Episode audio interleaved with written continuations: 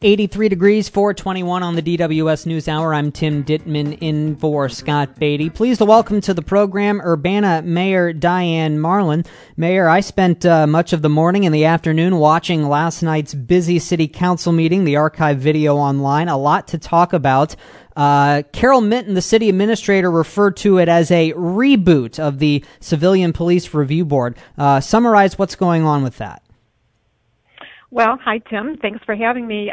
Yes, the reboot of the Civilian Police Review Board is one of a number of changes and concerns that people had been talking about the last few months related to policing in Urbana and then oversight and accountability. So you may not be aware, but Urbana was maybe the first downstate community to actually have a Civilian Police Review Board in place in by 2007 or 2008. It's been a while, long time in the world of CPRBs, and we really do need to update it, upgrade it, reboot it, and make sure it's meeting the needs of today. So last night was the first of many actions will be taken, and it was focused on the orientation, training, and continuing education for Civilian Police Review Board members. And so the council passed the proposed outline. We've already put together the orientation video for that first part, and we'll be getting CPRB will be meeting next week, and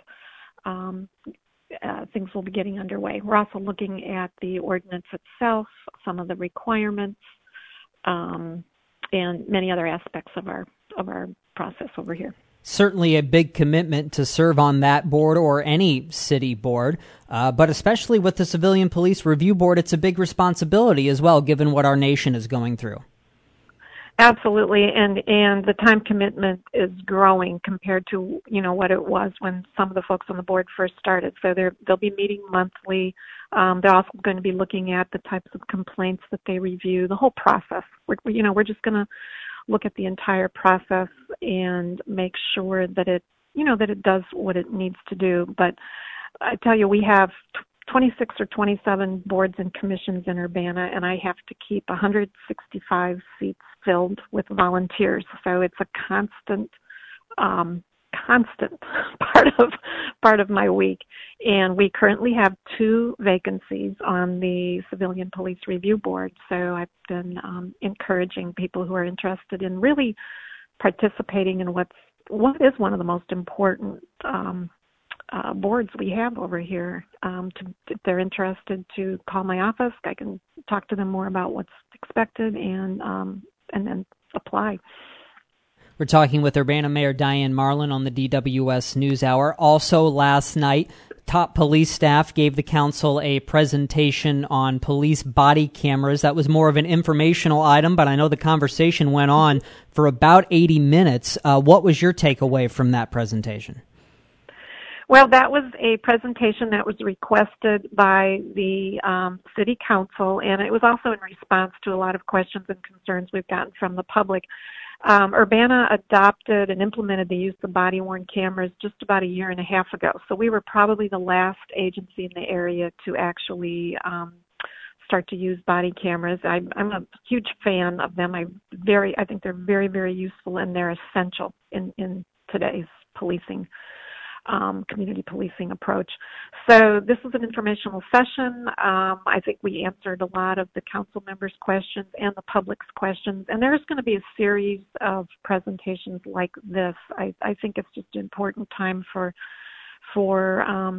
education and communication, and to make sure everyone's on the same page. So the next topic we'll tackle is the Freedom of Information Act, and which is another really complex topic and which consumes large amount of staff time.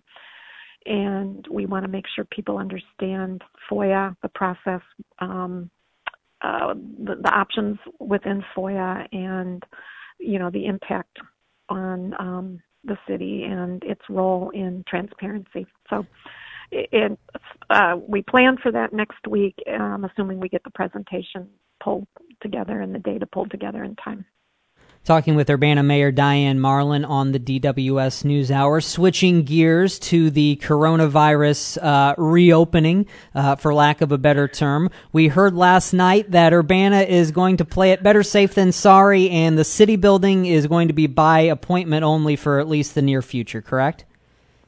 Yeah, we are in the process of making a lot of modifications here to the building. You know, we've switched out water fountains. We're putting in water bottle fillers. We're making modifications in the restrooms where you have, you know, no-touch toilet flushing, and I think we're going to be getting no-touch faucets. We had made a lot of plans. You know, many of our employees here in the city building are working from home, especially on the administrative side.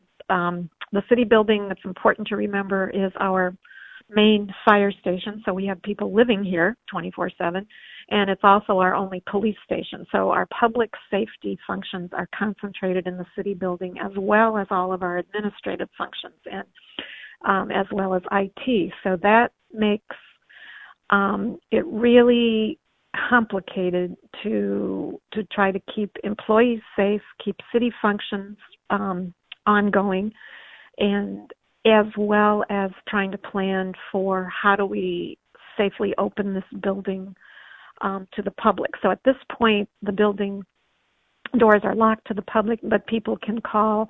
It's open by appointment, or if they need to come to the police services desk, which is also inside our building in the lobby.